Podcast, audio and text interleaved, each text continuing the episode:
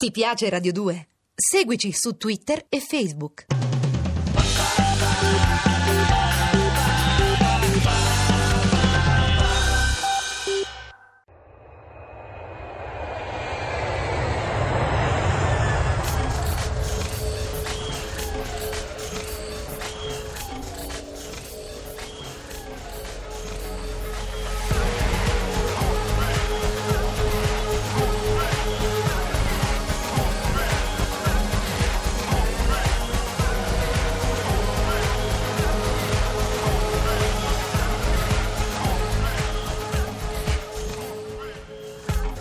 48 secondi dopo le 18 in punto nel pomeriggio di Radio 2. Buongiorno da Lorenzo Scoles. Benvenuti viaggiatori ad un altro puntatone di Cataribe per andare a scoprire qualcosa in più su qualche spicchio di pianeta.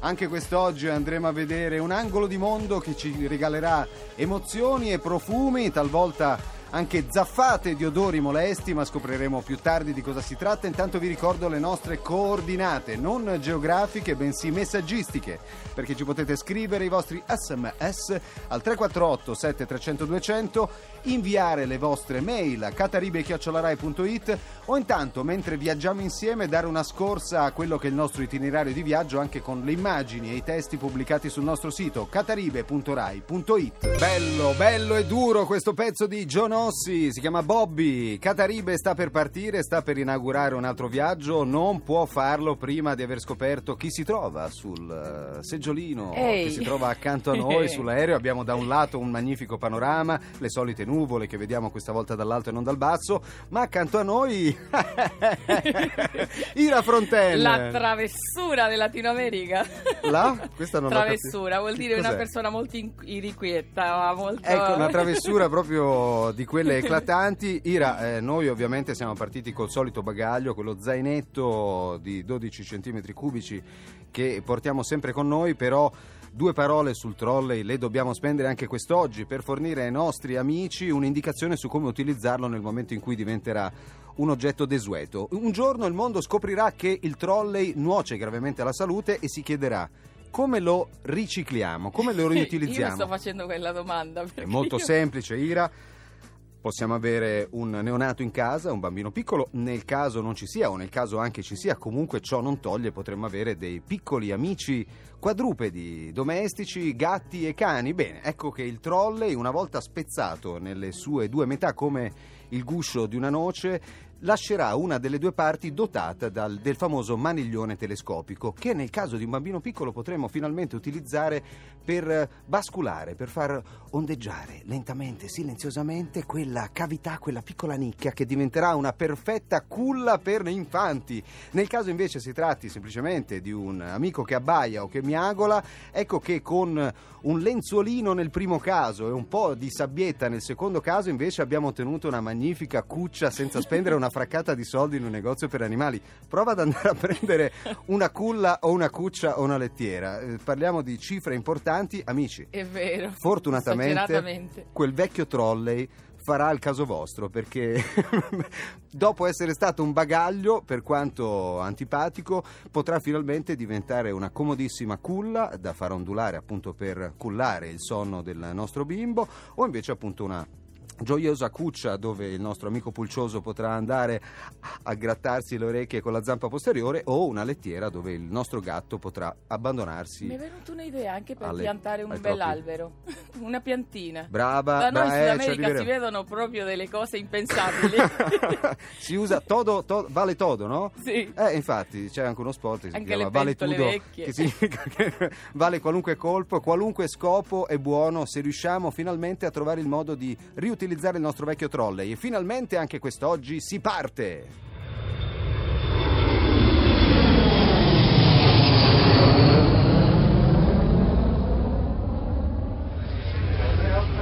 It's announced the arrival of their flight 900 from New York. 908 Molte le voci in questo aeroporto, anche le molte voci delle tante storie vissute da questo luogo, dove c'è il sangue rappreso delle memorie precolombiane. Due oceani, il deserto e la giungla. un supereroe mascherato che ama fumare e giocare a scacchi. E poi le sonnacchiose cittadine spagnoleggianti e le coste turchesi del Mar dei Caraibi. ¡Que viva México!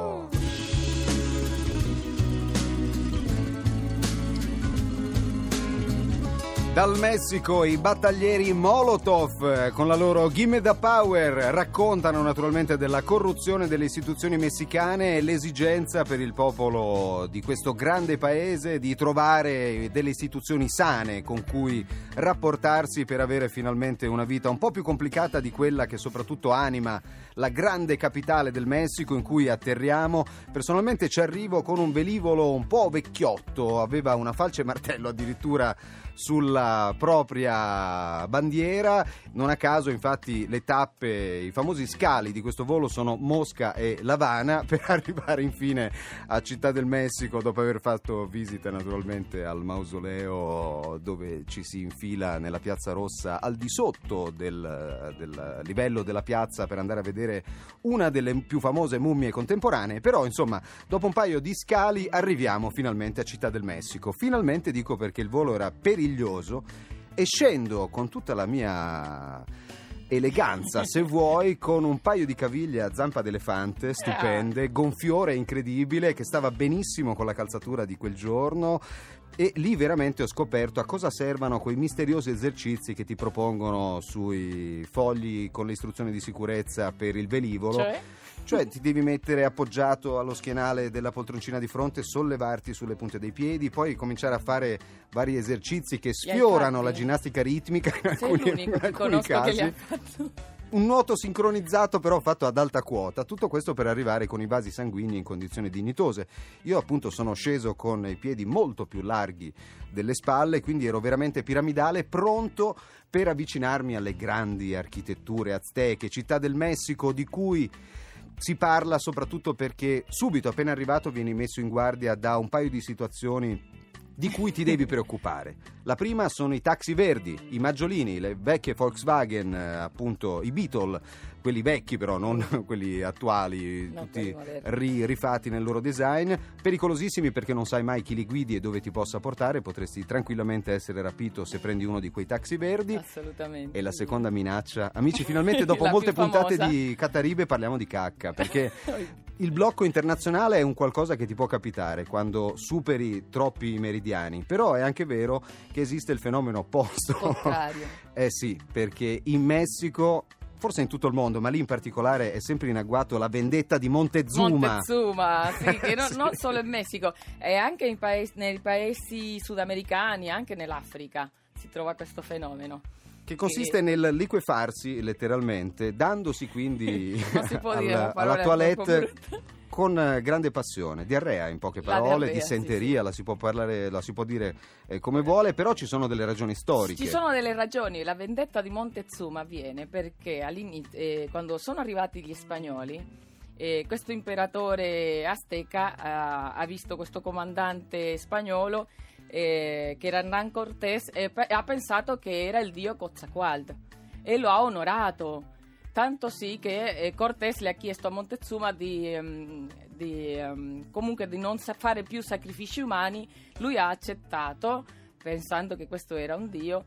Poi una- nell'assenza di Hernán Cortés eh, nel territorio azteca, un altro comandante spagnolo ha fatto tutto, quello, tutto il contrario. Eh, ha irrotto in una- un festeggiamento, in una cerimonia sa- eh, sacra, si può dire, Sì, certo. eh, uccidendo le personalità più importanti della cultura azteca.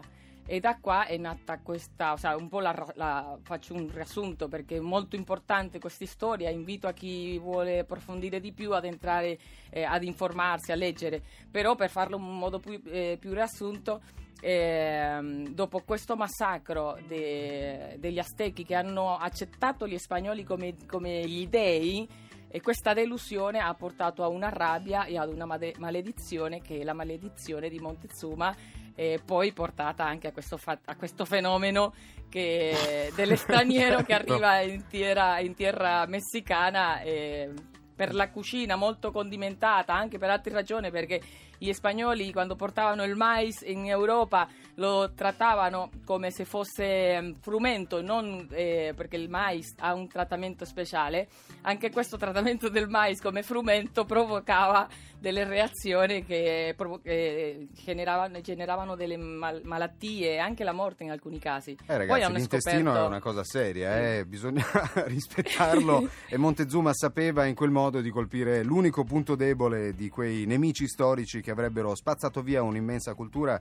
C'è un film incredibile, Santa Sangre, che andrebbe visto proprio perché racconta dell'arrivo dei conquistadores eh, nel momento in cui hanno letteralmente spazzato via tutte le civiltà mesoamericane, un po' con le armi, un po' con i germi e con le malattie che sono arrivati dove non erano mai state. Continueremo a viaggiare tra poco in quel Messico che andiamo conoscendo passo dopo passo mentre arrivano Muse Madness. La chitarra è inconfondibile, è sicuramente quella di un mariachi, ma di un mariachi molto speciale perché è vero che qualcuno ci aveva insegnato a vedere i killer come uomini molto eleganti che nascondono la propria arma nella custodia di un violino, ma il mariachi di Robert Rodriguez invece porta la propria arma nella Contaminato con la custodia della chitarra. mariachi, eh. Eh sì, sì, sì, assolutamente. Primo film di Robert Rodriguez fatto con un pugno di dollari letteralmente, è diventato poi un caso eclatante, colonna sonora firmata dallo stesso Rodriguez, per parlare dei mariachi che a Città del Messico sono un incontro Sì. inevitabile. Ma il mariachi, la musica ranchera o il mariachi è la musica tradizionale del Messico, la più conosciu- conosciuta. Ma c'è una- un collegamento speciale con l'Italia. E dai. Perché il mariachi più importante del Messico si chiama Mariachi Garibaldi. ma davvero? Davvero, tanto che io pensavo prima di venire in Italia che, Mar- che Garibaldi era un cognome messicano. Eh no, eh no, Perché abbiamo c'è- avuto un eroe dei due mondi, come sai, che dopo aver lasciato le giubbe rosse ha deciso di andare a combattere anche oltreoceano. Peppino, insomma, si è dato da fare. Peppino, nipote del grande Giuseppe Garibaldi, si chiamava Giuseppe come il suo nonno Ah, e in Messico lo conoscevano come José. Cos'è, certo, José. o Peppino Garibaldi. Allora lui ha partecipato nella guerra, nella guerra, nella, mm, sì, la guerra de- della rivolu- nella rivoluzione messicana. no? Eh, è una figura importante. eh, in, in Messico eh, c'è una piazza, c'è una stazione della metro a nome suo, tante istituzioni che hanno come importanza culturale fra l'Italia e il Messico hanno il cognome, questo bellissimo cognome Garibaldi. E invece sono un po' più complicati i cognomi aztechi che finiscono con an e prima hanno una quantità di X e appunto sillabe quasi impronunciabili. Arriviamo a vedere il grande sito archeologico di Città del Messico, in cima alla piramide del Sole, dove appunto scopriamo a cosa servisse la pelota, che era un gioco in realtà dell'aristocrazia azteca in cui il vincitore veniva sacrificato ed era un onore essere uccisi Sì. perché tutto questo sarebbe poi andato agli dei che avrebbero in questo modo offerto le loro grazie al popolo azteco. Quindi i sacrifici umani c'erano, però erano qualcosa che si agognasse, insomma, nella alta società eh, azteca. E proprio in cima alla piramide del Sole, che domina questa vallata meravigliosa, mi siedo a contemplare il panorama e dei ragazzini accanto ridono e mi indicano col dito e mi dicono: Te picò, Te te picò?" picò. E che vuol dire te picò? Co- Cosa mi stai dicendo in questo arcano idioma? Sarà azteco? Invece mi chiedevano in spagnolo molto tranquillamente se mi avesse punto, perché sotto il mio sedere c'era una serpe verde. Sapete che il Messico poi ha come simbolo l'aquila che porta via L'aquila, il sì. serpente. Io invece ce l'avevo sotto il sedere, un sedere immacolato, perlomeno stando alla vendetta di Montezuma, che ancora non mi aveva colpito, ma rischiavo di offrirlo ad una serpe che fortunatamente non me l'ha morso. Però, Magari insomma, l'ho considerato serpe. Una specie di mila- miracolo, eh, perché miracoli a Città del Messico capitano, si possono scoprire miracoli. Eh. Infa- Infatti la piramide del Sole in questo posto, è, è Talci- Teotihuacan, che vuol dire città dei- degli dei, ciudad de los dioses. E invece gli dei ci sono anche in città, nella grande città del Messico, c'è la enorme cattedrale dedicata a Nuestra Signora de Ah, Guadalupe, di dove Guadalupe. appunto c'è un mantello che si dice sia stato davvero un oggetto di culto veneratissimo perché si dice sia stato protagonista di un clamoroso miracolo. Tra l'altro, proprio Nuestra Signora de Guadalupe è protagonista di un altro miracolo, un altro anche se miracolo meno che ho noto. vissuto nel set di un regista colom- eh, messicano, Gabriel Retes, il Niño Malo del cinema messicano, stavamo girando questo film in Colombia e una maglietta sua con l'immagine della Vergine com- inizia a prendere fuoco, si è bruciata tutta la maglietta ma l'immagine della Vergine è rimasta intatta. Da quel momento sono diventata anche io devota della Madonna di Guadalupe. E lo stesso vale per Gabriel Retes? Gabriel Rete, sì, è il regista del film, la maglietta era quella sua che lui l'aveva tolto, siccome lui fuma tanto e ha buttato, aveva buttato la sigaretta, era un matto lui e stavamo facendo questo film che si chiama Festival, festivalcine.com e, e in- cominciamo a sentire questo odore di, fum- di- di fumo, era la maglietta che bruciava ma l'immagine della, della Madonna è rimasta proprio intatta. In realtà il vero milagro, così lo chiamano a Città del Messico e lo dicono gli abitanti della gigantesca città, è che la città sopravviva a se stessa ogni giorno perché è un luogo dove si radunano un'infinità di difficoltà, situazioni complicatissime. È vero che è una città dove vedi come ciascuno riesce a sfangarla. C'è una foto che troverete su cataribe.rai.it che mostra quello che lì accade da tempo e che ora comincia ad arrivare anche agli angoli delle nostre strade, cioè il fakiro urbano, ragazzi che si mettono ai semafori e si cimentano in prove di acrobazia o comunque sdraiandosi a terra su dei cocci taglienti di vetro e mostrando naturalmente la loro arte agli automobilisti che così danno loro qualche peso. Si può campare anche in una città difficile come per l'appunto Città del Messico, ma è sicuramente un miracolo arrivare ogni giorno a sera. Ancora Cataribe, ancora i vostri sms che ci potete mandare al 348 7 300 200, ancora le vostre mail che ci potete inviare a cataribe.it. Arrivano Meg e Colapesce, questo è il loro satellite, questo è Cataribe su Radio 2. Satellite con Colapesce e Meg. Cataribe si interrompe per un attimo, torniamo tra pochissimo. Ti piace Radio 2? Seguici su Twitter e Facebook.